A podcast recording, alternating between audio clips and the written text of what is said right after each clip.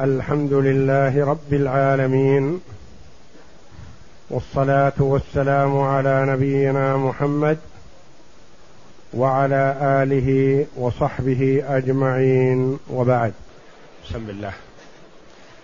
بسم الله الرحمن الرحيم. قال المؤلف رحمه الله تعالى باب صلاة الجمعة. باب صلاة الجمعة. في هذا الباب يذكر المؤلف رحمه الله تعالى الأدلة على وجوب صلاة الجمعة.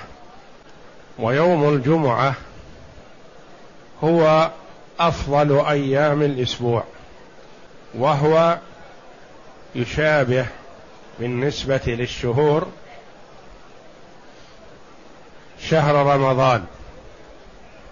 فشهر رمضان أفضل الشهور. ويوم الجمعة أفضل الأيام. وشهر رمضان فيه ليلة القدر التي هي خير من ألف شهر.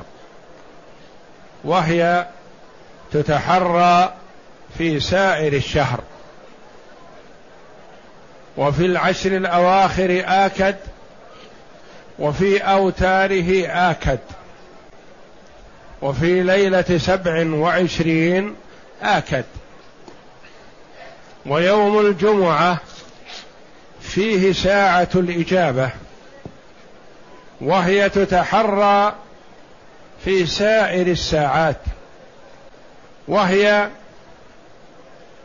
في وقتين من يوم الجمعة آكد حين يحضر الإمام لصلاة الجمعة إلى أن تقضى الصلاة وفي آخر ساعة بعد العصر. آكد.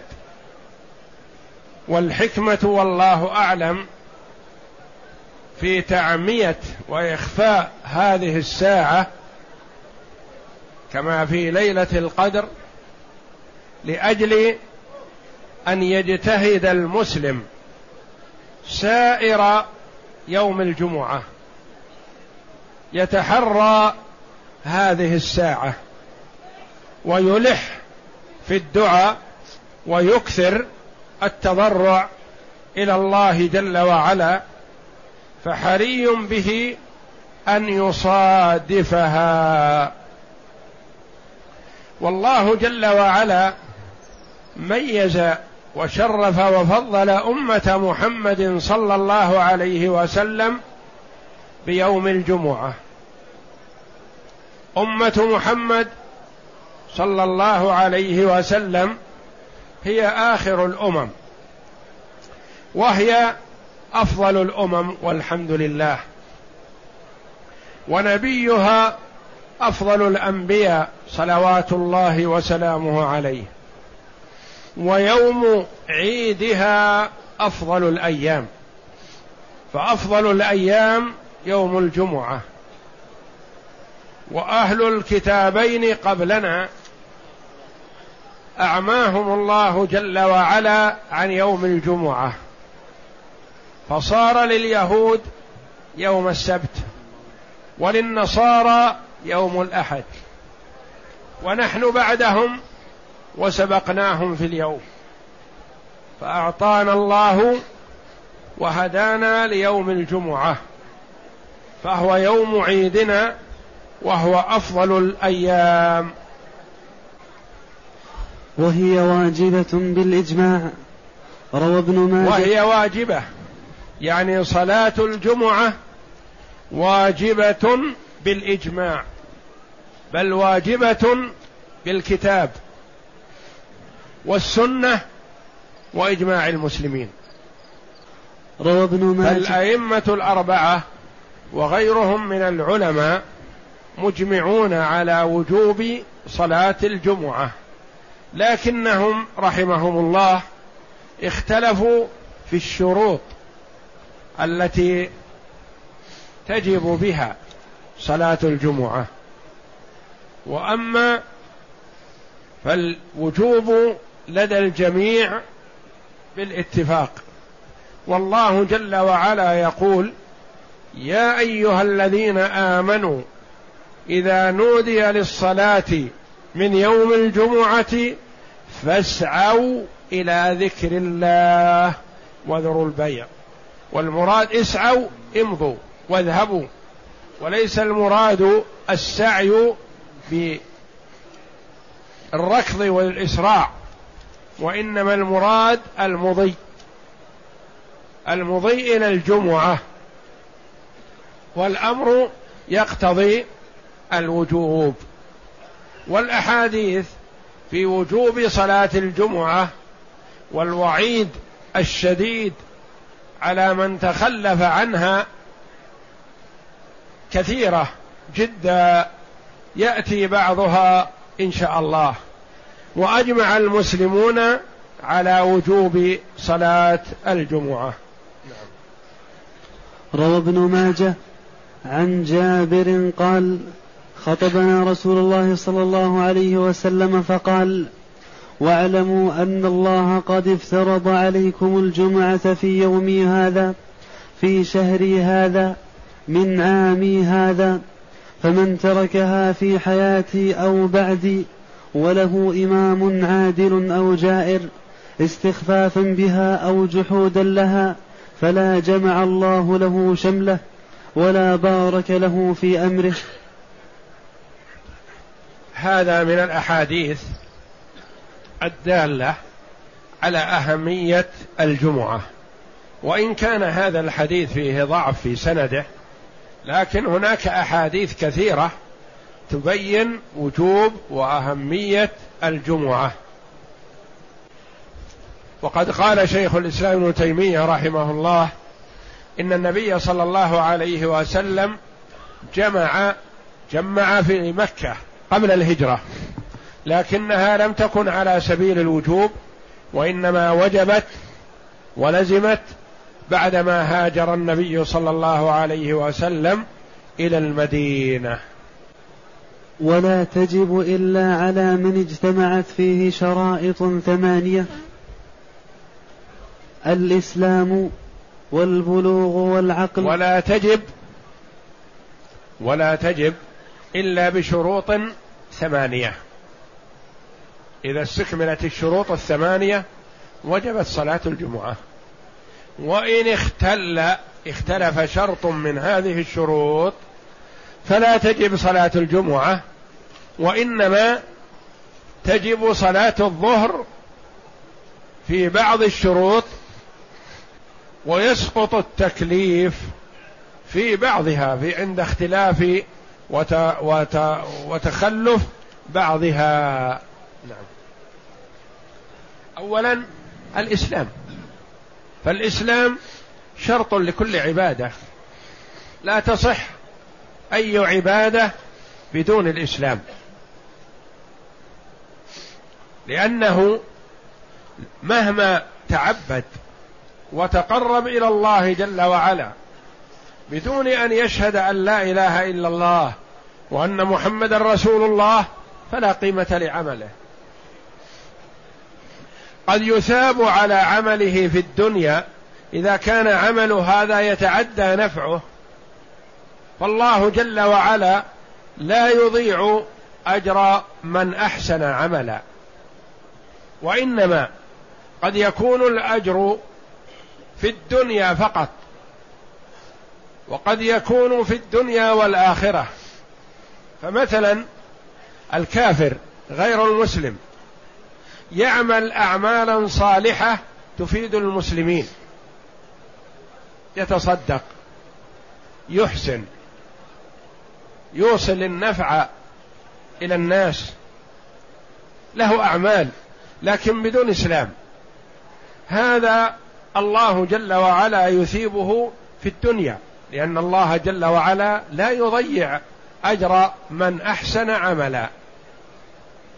رجل يتصدق ورجل يؤذي المسلمين وكلاهما كافر ليس عند الله سواء لأن الله جل وعلا لا يضيع لعبده شيئا ما.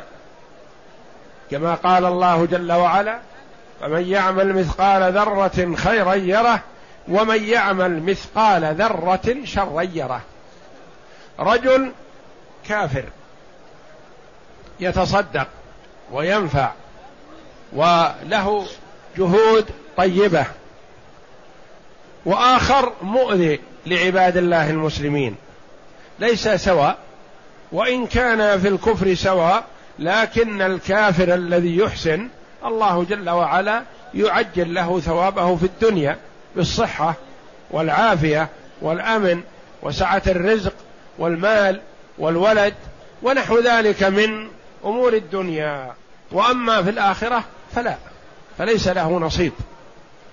والمؤذي يعاقبه الله جل وعلا في الدنيا وفي الآخرة.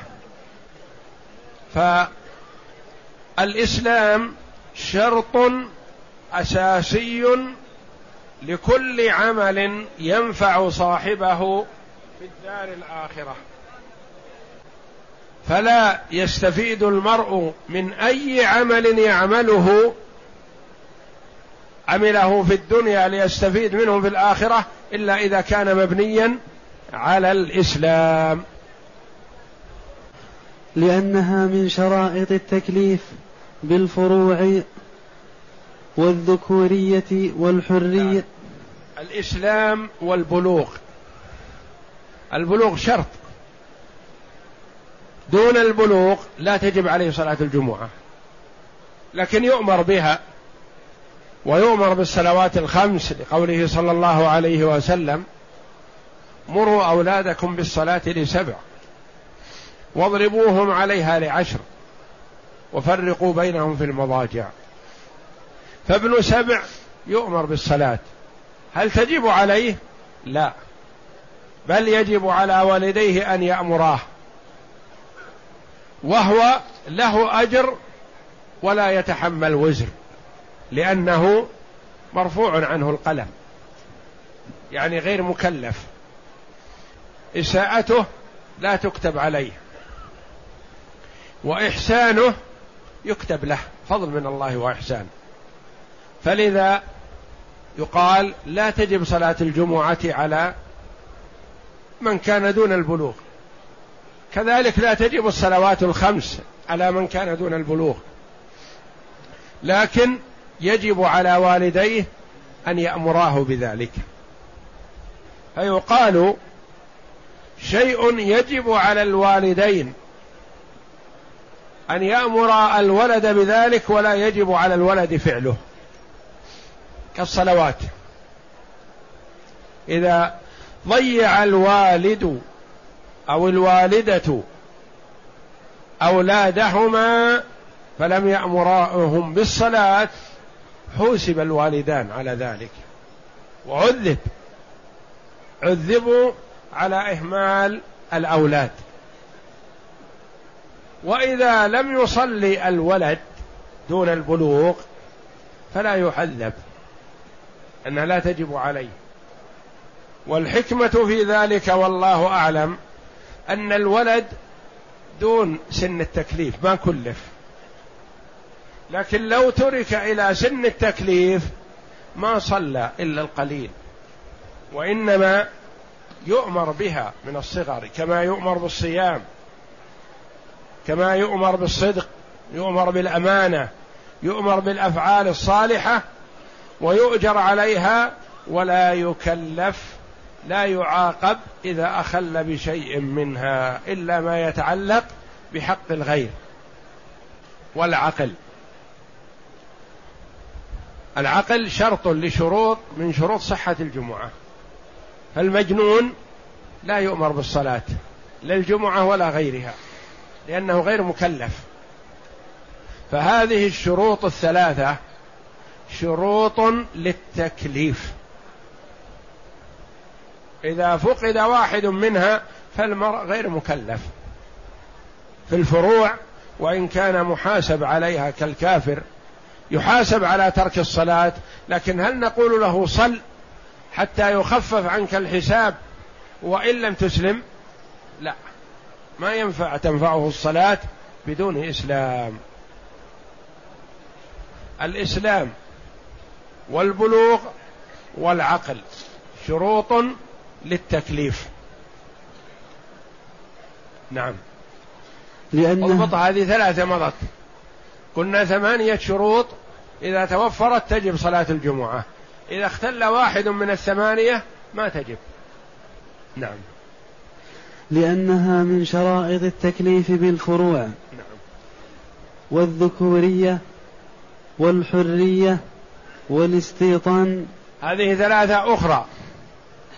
الذكورية والحرية والاستيطان.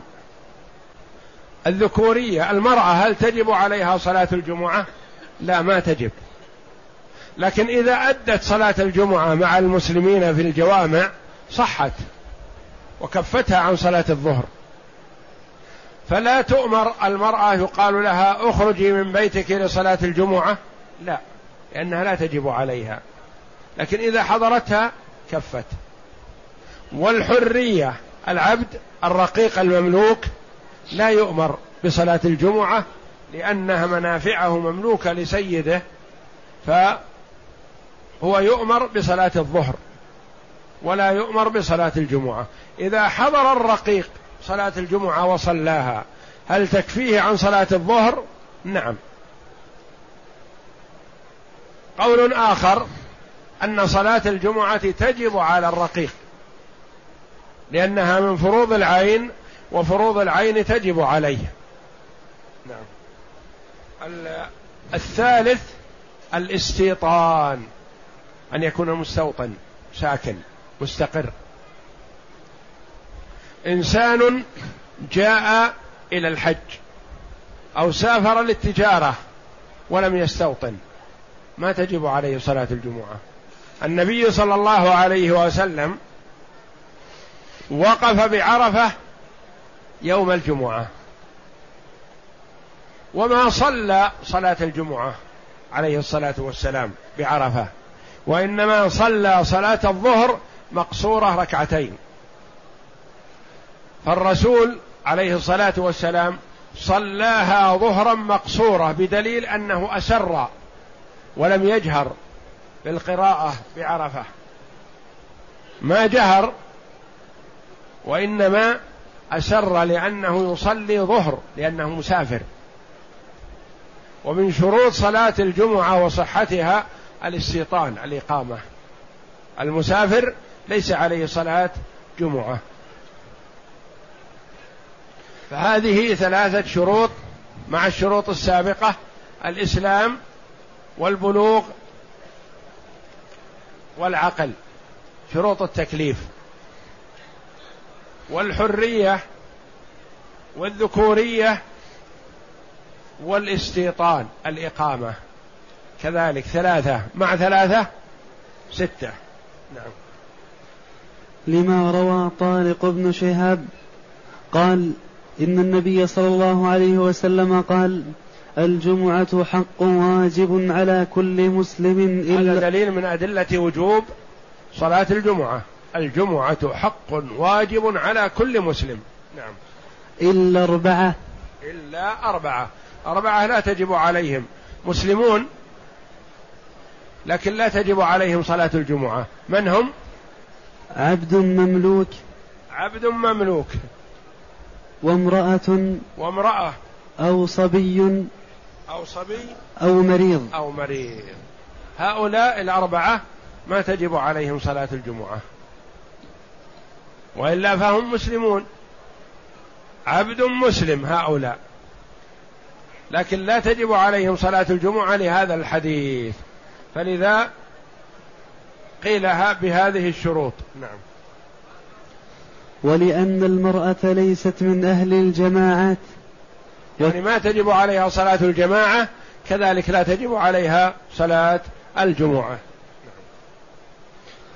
وكان النبي صلى الله عليه وسلم بعرفة يوم الجمعة فلم يصلي جمعة. فلم يصلي جمعة لما؟ لأنه مسافر. وفي العبد. وفي العبد رواية أخرى أنها تجب عليه. لأنها فرض عين لأنها فرض عين من الصلوات فوجبت فوجبت عليه كالظهر والأولى أولى للخبر. للحديث السابق يعني في العبد المملوك رواية رواية تجب عليه صلاة الجمعة ورواية لا تجب عليه وأيهما أولى؟ الأولى الرواية القائلة بأنها لا تجب عليه للخبر للحديث السابق الاستثناء أربعة. منهم العبد المملوك. نعم. ولأن العبد مملوك المنفعة محبوس على سيده أشبه المحبوس بدين. فهو مملوك لسيده ومنافعه لسيده فخفف الله عنه الوجوب صلاة الجمعة لأنه مشغول في منافع سيده. قال كالمحبوس بالدين. المحبوس بالدين لا تجب عليه صلاة الجماعة. السابع انتفاء الأعذار المستق المسقطة المسقطة للجماعة. السابع من الشروط انتفاء الأعذار المسقطة للجماعة. مش ما هي الأعذار المسقطة للجماعة؟ كالمريض. لا تجب عليه صلاة الجماعة فكذلك لا تجب عليه صلاة الجمعة. الخائف. لا تجب عليه صلاة الجماعة كذلك لا تجب عليه صلاة الجمعة. نعم. الثامن أن يكون مقيما بمكان الجمعة أو قريبا منه. أن يكون مقيما بمكان الجمعة أو قريبا منه. مقيما بمكان الجمعة. يعني أنه مقيم في نفس البلد التي تقام فيها الجمعة. فإن كان مقيم خارج البلد فهو مستوطن في مكانه مقيم ما يشرع له أن يقصر. لكنها لا تجب عليه صلاة الجمعة لأنه خارج البلد. مثل من كان بينه وبين المصر وبين المدينة مثلا عشرة كيلو مثلا. وهو ساكن في ضاحية من ضواحي البلد وليس عنده عدد تقام فيهم الجمعة وإنما هو ساكن في مزرعته أو في بيته أو في مكانه مثلا. مثل هذا لا تجب عليه صلاة الجمعة. قد يقال تكتمل فيه الشروط إلا واحد مسلم عاقل حر ذكر مستوطن منتفية عنه الأعذار ليس مريض ولا خائف لكن عنده واحد متخلف. مستوطن لكن غير الاستيطان ليس في البلد الذي تقام فيها الجمعة. ما يقال له اترك مزرعتك أو اترك أهلك في الضاحية وتعال للجمعة. قد ينشغل خاطره وباله. يخاف على أهله. يخاف على محارمه. في خارج البلد. يخاف عليهم. لو جاء لصلاة الجمعة خلفه الفساق فأفسدوا. فخفف الله جل وعلا عنه ذلك ولم ولا تجب عليه صلاة الجمعة. هل هو مسافر؟ لا ليس مسافر. هل يقصر الصلاة؟ لا ليس يقصر. هل هو غير مستوطن؟ لا هو مستوطن. هذا مكانه عشرات السنين. هل هو مريض؟ هل هو بالغ عاقل مكتملة فيه الشروط؟ إلا أنه خارج المدينة. فلا تجب عليه. خارج المدينة قريب من المدينة تلزمه كما سيأتينا. نعم. وتجب الجمعة على أهل مصر قريبهم وبعيدهم لأن البلد كالشيء تجب على أهل المصر قريبهم وبعيدهم. انتبه لهذا عندنا مدينة كبيرة مثلا كمكة. طولها مثلا ثلاثين كيلو. يجب على أهلها كلهم أن يصلوا جمعة. وإن كانت مسافتهم بعيدة ما داموا في داخل المدينة. عندنا مدينة صغيرة. المدينة مجتمعة في مساحة كيلو في كيلوين مثلا. وأهل ضاحية حولهم فيها مزرعة أو مزارع لبعض الأشخاص. تبعد عن المدينة الصغيرة هذه سبعة كيلو. أولئك الذين في مدينة كمكة مثلا مساحتها كلها ثلاثين كيلو أو أكثر تجب عليهم صلاة الجمعة كلهم. أولئك هذا الذي بينه وبين الجامع وهو خارج المدينة سبعة كيلو لا تجب عليه صلاة الجمعة. لما؟ لأن الأولين في مدينة واحدة. وإن طالت. ما يقال هذا بعيد عن المسجد يقال تجب عليه صلاة الجمعة ما دام في المدينة. الآخر بعيد عن المسجد يعتبر. وربما يكون أقرب ممن كان في المدينة لكن الذين في المدينة كلها بلد واحد. أولئك يفصل بينه وبين المسجد سبعة كيلو. لا تجب عليه صلاة الجمعة. وإنما الذي تجب عليه صلاة الجمعة ما كان خمسة كيلو في أو زيادة قليل. هذا تجب عليه كما سيأتينا. وتجب الجمعة على أهل المصر قريبهم وبعيدهم. أهل المصر يعني أهل البلد أهل المدينة الواحدة. هذا بينه وبين الجامع مثلا عشرة كيلو. يجب عليه أن يصلي ما دام في البلد. آخر بينه وبين الجامع سبعة كيلو. لا يجب عليه أن يأتي للجمعة لأنه خارج المدينة.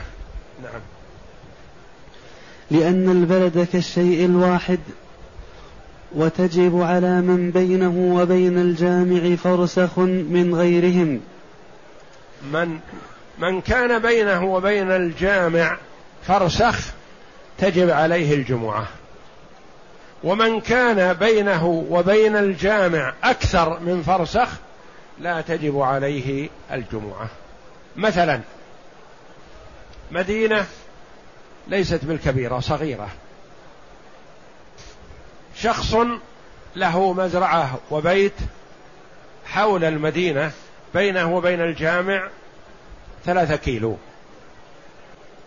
آخر وراه بينه وبين الجامع خمسة كيلو. ثالث بعده بينه وبين الجامع سبعة كيلو. من الذي تجب عليه الجمعة؟ من كان بينه وبين الجامع خمسة كيلو فأقل تجب عليه صلاة الجمعة لأن هذا فرسخ. ومن كان بينه وبين الجامع أكثر من فرسخ أكثر من ستة كيلو لا تجب عليه صلاة الجمعة لأنه يعتبر بعيد. نعم. ولا تجب على غيرهم لأن النبي صلى الله عليه وسلم قال الجمعة على من سمع النداء. الجمعة على من سمع النداء. النبي صلى الله عليه وسلم ما حدد بالفرسخ وإنما قال الجمعة على من سمع النداء. العلماء رحمهم الله قالوا كلمة من سمع النداء محتملة. ربما شخص بينه وبين الجامع عشرة بيوت ولا يسمع النداء. هل تسقط عنه الجمعة؟ لا. شخص بينه وبين الجامع عشرة كيلو. قالوا هذا لا يعتبر وهذا لا يعتبر.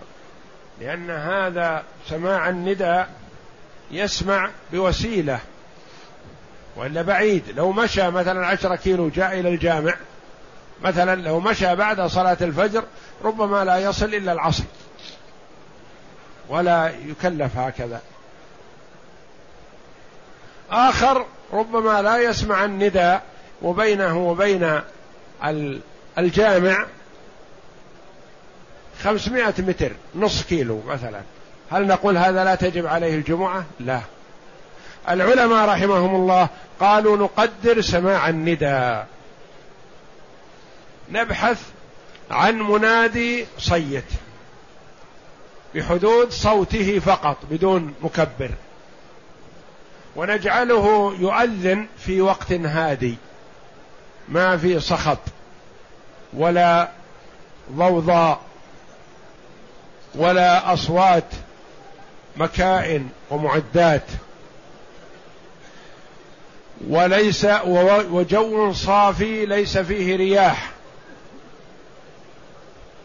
لأن الريح إذا كانت متجهة مثلا إلى جهة الشرق أوصلت الأذان إلى بعيد. بينما القريب من جهة الغرب ما يسمع. فقالوا نجعله يؤذن في وقت تهدأ فيه الأصوات والحركة. ويكون الرجل صيت. ويكون الجو معتدل من حيث الرياح. عادي. فقاسوا هذا فوجدوا أنه يسمع النداء من مسافة فرسخ. أما إذا كان بمتكبر الصوت فربما يسمع بمسافة ثلاثة فراسخ. أما إذا كان النداء إذا كان السامع بجهه الريح مجرى الريح فإنه يسمع النداء من مسافه ثلاثة فراسخ. وإذا كان المنا السامع في جهة غير اتجاه الريح فإنه لا يسمع النداء ولو كان بينه وبين المنادي مئة متر يعني أقل من ربع كيلو. ما يسمع النداء لأن الصوت الهواء يجذب الصوت الجهة الثانية. فقاس العلماء رحمهم الله نداء معتدل جهير الصوت في وقت معتدل غير رياح ولا أصوات مزعجة فوجدوه يسمع الأذان من فرسخ. فقالوا ما كان من فرسخ فأقل يجب عليه أن يأتي للجمعة وما كان أكثر من فرسخ فلا يجب عليه. الفرسخ ما هو؟ الفرسخ قدر بأكثر من خمسة كيلو بيسير. بمائة متر أو مائتي متر أو خمسمائة متر زيادة على خمسة كيلو. منهم من قال الفرسخ خمسة كيلو وأربعين مترا. ومنهم من قال خمسة متر ونصف.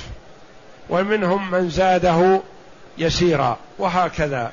فما كان في حدود خمسة متر خمسة كيلو فيجب عليه أن يستجيب.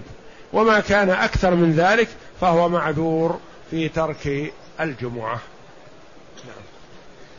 ولم يكن اعتبار السماع بنفسه فاعتبر بمظنته والموضع الذي يسمع منه النداء في الغالب إذا كان المؤذن صيتا بموضع عال والرياء موضع عال مرتفع أما إذا كان يؤذن في الأرض فهو الغالب لا يسمعه إلا القريب والرياء والرياح ساكنة والأصوات هادئة والعوارض منتفية. فرسخ فاعتبرناه به. يعني اعتبرنا من تجب عليه من يجب عليه المسير إلى الجمعة اعتبرناه بالفرسخ لهذه المبررات. نعم. فصل. وهذه الشروط تنقسم أربعة أقسام. الشروط ثمانية. يريد رحمه الله أن يقسمها. شروط لصحة الصلاة. يعني لو انتفى واحد منها ما صحت الصلاة. وشروط لوجوب الحضور. وإلا فلو حضر لو ما اجتمعت الشروط أجزأت الصلاة. وهكذا. نعم.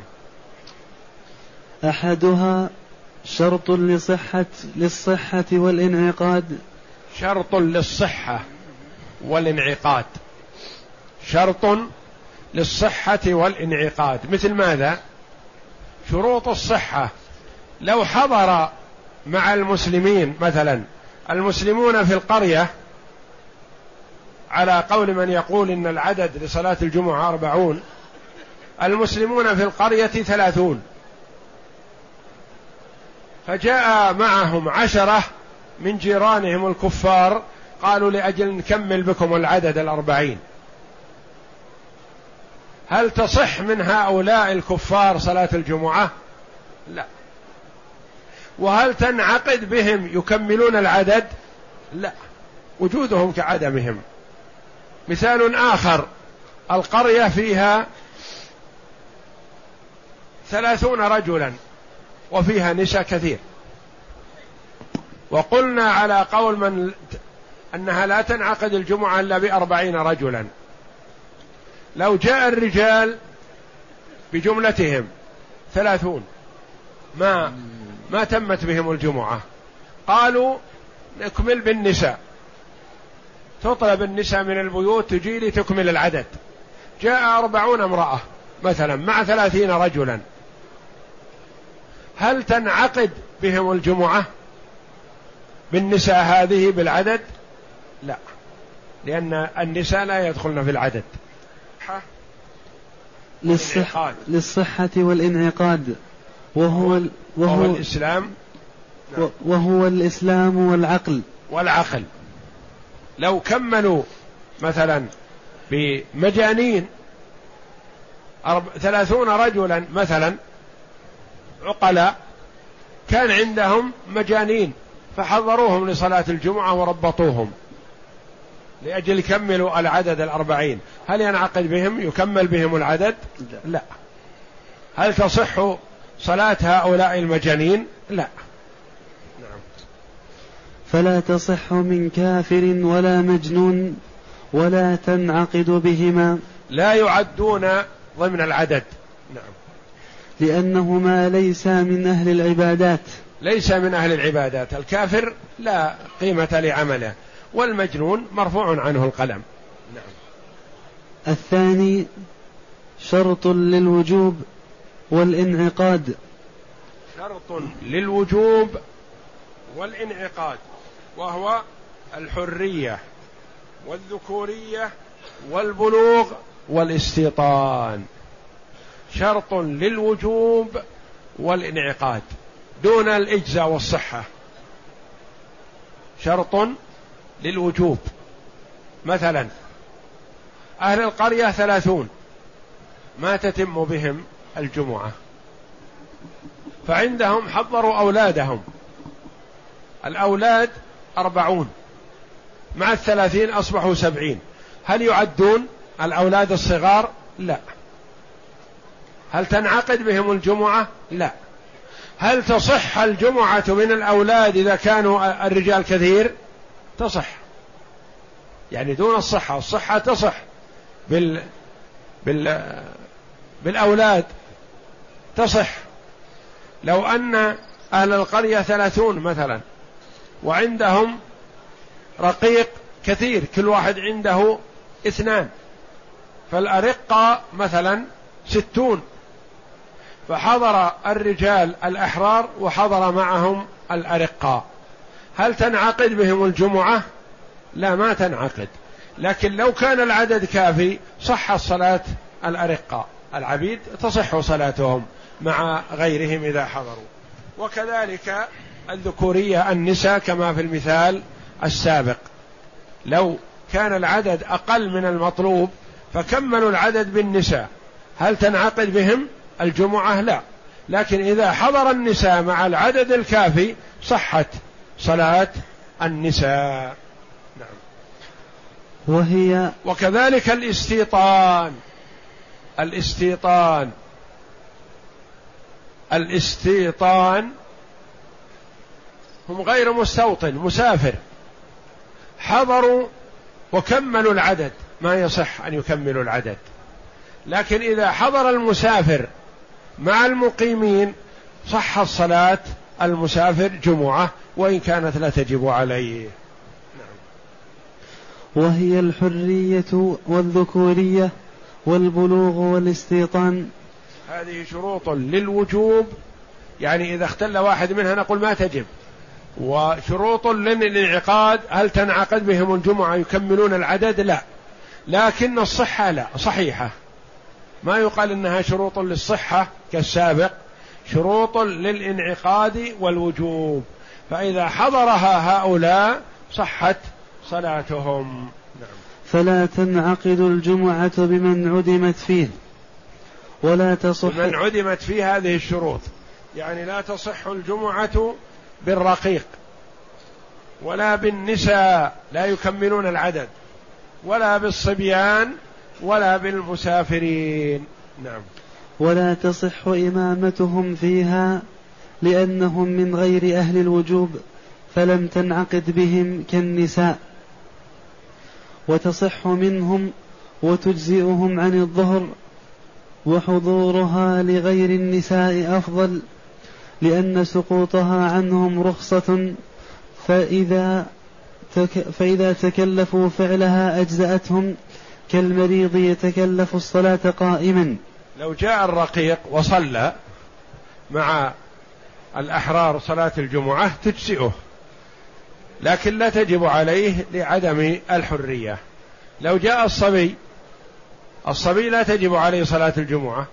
لو صلى في داره فلا بأس مثلا ويصلي كم؟ أربع. لكن إذا جاء مع أبيه لصلاة الجمعة وصلى مع الإمام تصح منه صلاة الجمعة فيصلي ركعتين. نعم.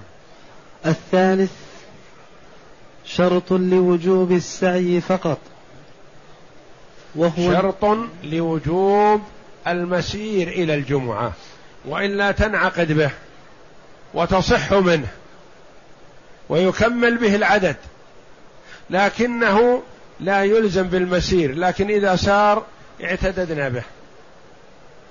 مثلا أهل قرية ثلاثون والأصل أنهم كثير لكنهم كثير منهم مريض. فما حضر إلا ثلاثين.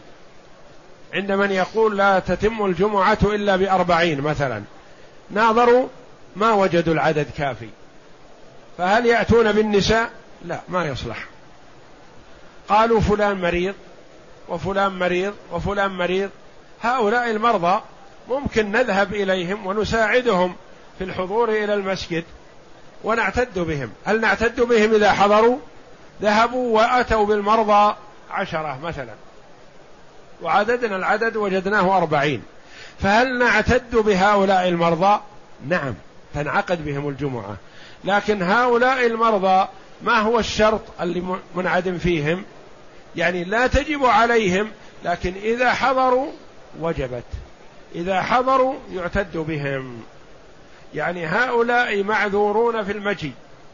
لكن إذا جاءوا لا يعذرون عن التخلف عن صلاة الجمعة. نعم. وهو انتفاء الأعذار. فلو تكلف المريض الحضور وجبت عليه وانعقدت به. لو تكلف المريض الحضور للجمعة أو أحضره جيرانه صحت منه وانعقدت به وكمل به العدد وصح أن يكون إماما فيها. لأن سقوطها كان لدفع المشقة. ف... سقوطها عن تخفيف عنه. وإلا فليس معناه أنه لا يصلح للجمعة. لا هو من أهل الجمعة لكن الله جل وعلا خفف عنه.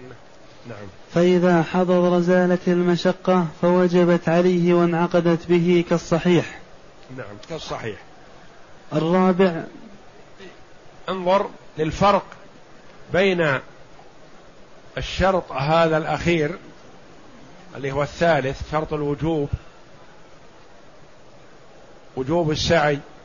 مثلا مسافر ومريض. حضرا في الجامع. المسافر ذهب ناحية وصلى صلاة ركعتين وانتهى. المريض حضر للجامع. فهل يسوغ لهذا المريض أن يصلي ركعتين أو أربع ركعات مثلا ويخرج؟ لا. المسافر لا تجب عليه صلاة الجمعة. ولا يعتد به في العدد.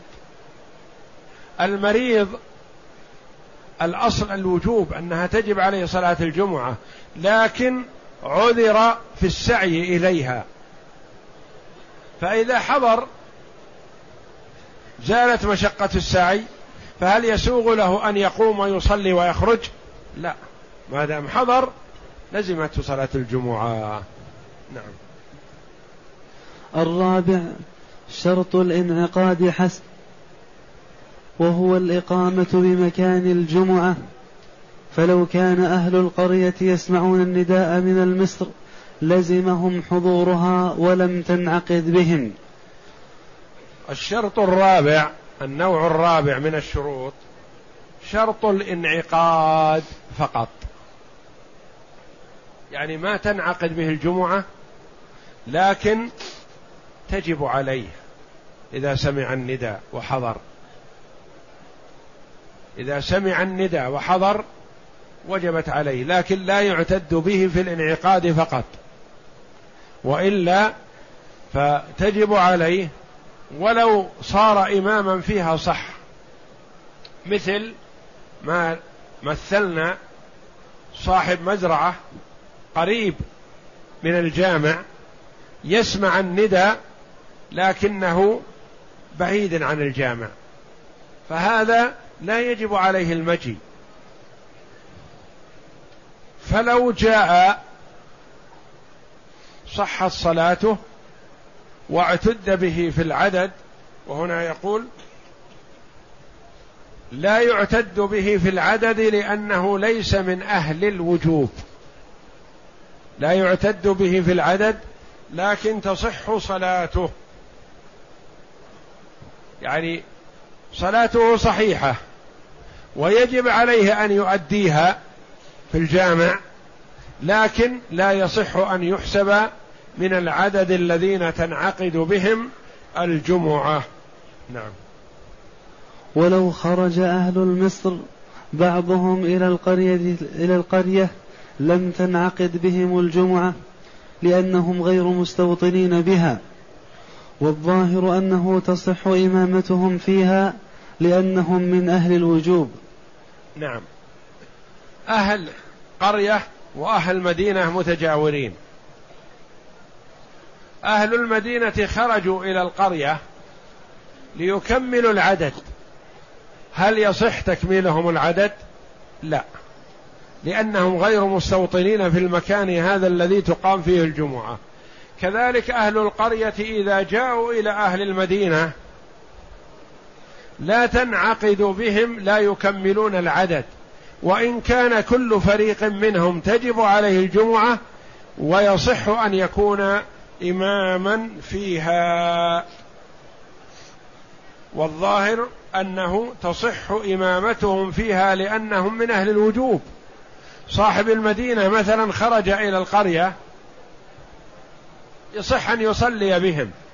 صاحب القرية دخل إلى المدينة يصح أن يصلي بهم لأن هذا لا يعتبر مسافر وليس ما فقد فيه إلا استيطانه بمكان الجمعة وهذا لا ينافي أن يكون اماما فيها. والله أعلم. وصلى الله وسلم وبارك على عبده ورسول نبينا محمد وعلى آله وصحبه أجمعين.